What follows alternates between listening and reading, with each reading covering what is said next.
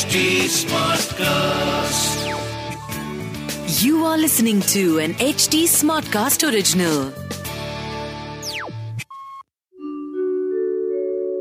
आप सुन रहे हैं विवेकानंद की वाणी सुनिए स्वामी विवेकानंद के अनमोल विचार और जानिए जीवन को एक नए दृष्टिकोण से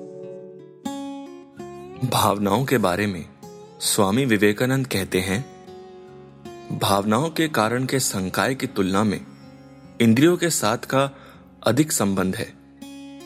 और इसलिए जब सिद्धांत पूरी तरह से दृष्टि खो देते हैं और भावनाएँ प्रबल होती हैं, धर्म कट्टरता और सांप्रदायिकता में पतित होता है। गहरी भावनात्मक उत्तेजना में आत्मा खुद पर खड़े होने की कोशिश करती है। जहाँ भी संवेदनाएँ विचार, भावनाएँ हों, वहाँ शब्दों का होना अनिवार्य है। इच्छा शक्ति जितनी मज़बूत होती है, भावनाओं के बोलबाले के प्रति उतनी ही कम उपज होती है। बाहरी किसी भी चीज़ से भावना उत्पन्न हो सकती है।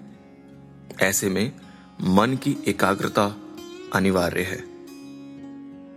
भक्ति योग में केंद्रीय रहस्य है, इसलिए यह जानने के लिए कि मानव हृदय में विभिन्न जुनून और भावनाएँ अपने आप में गलत नहीं है। केवल उन्हें सावधानी से नियंत्रित करना होगा और एक उच्च दिशा देनी होगी। यहाँ तक कि वह श्रेष्ठता की उच्च स्थिति प्राप्त कर लें।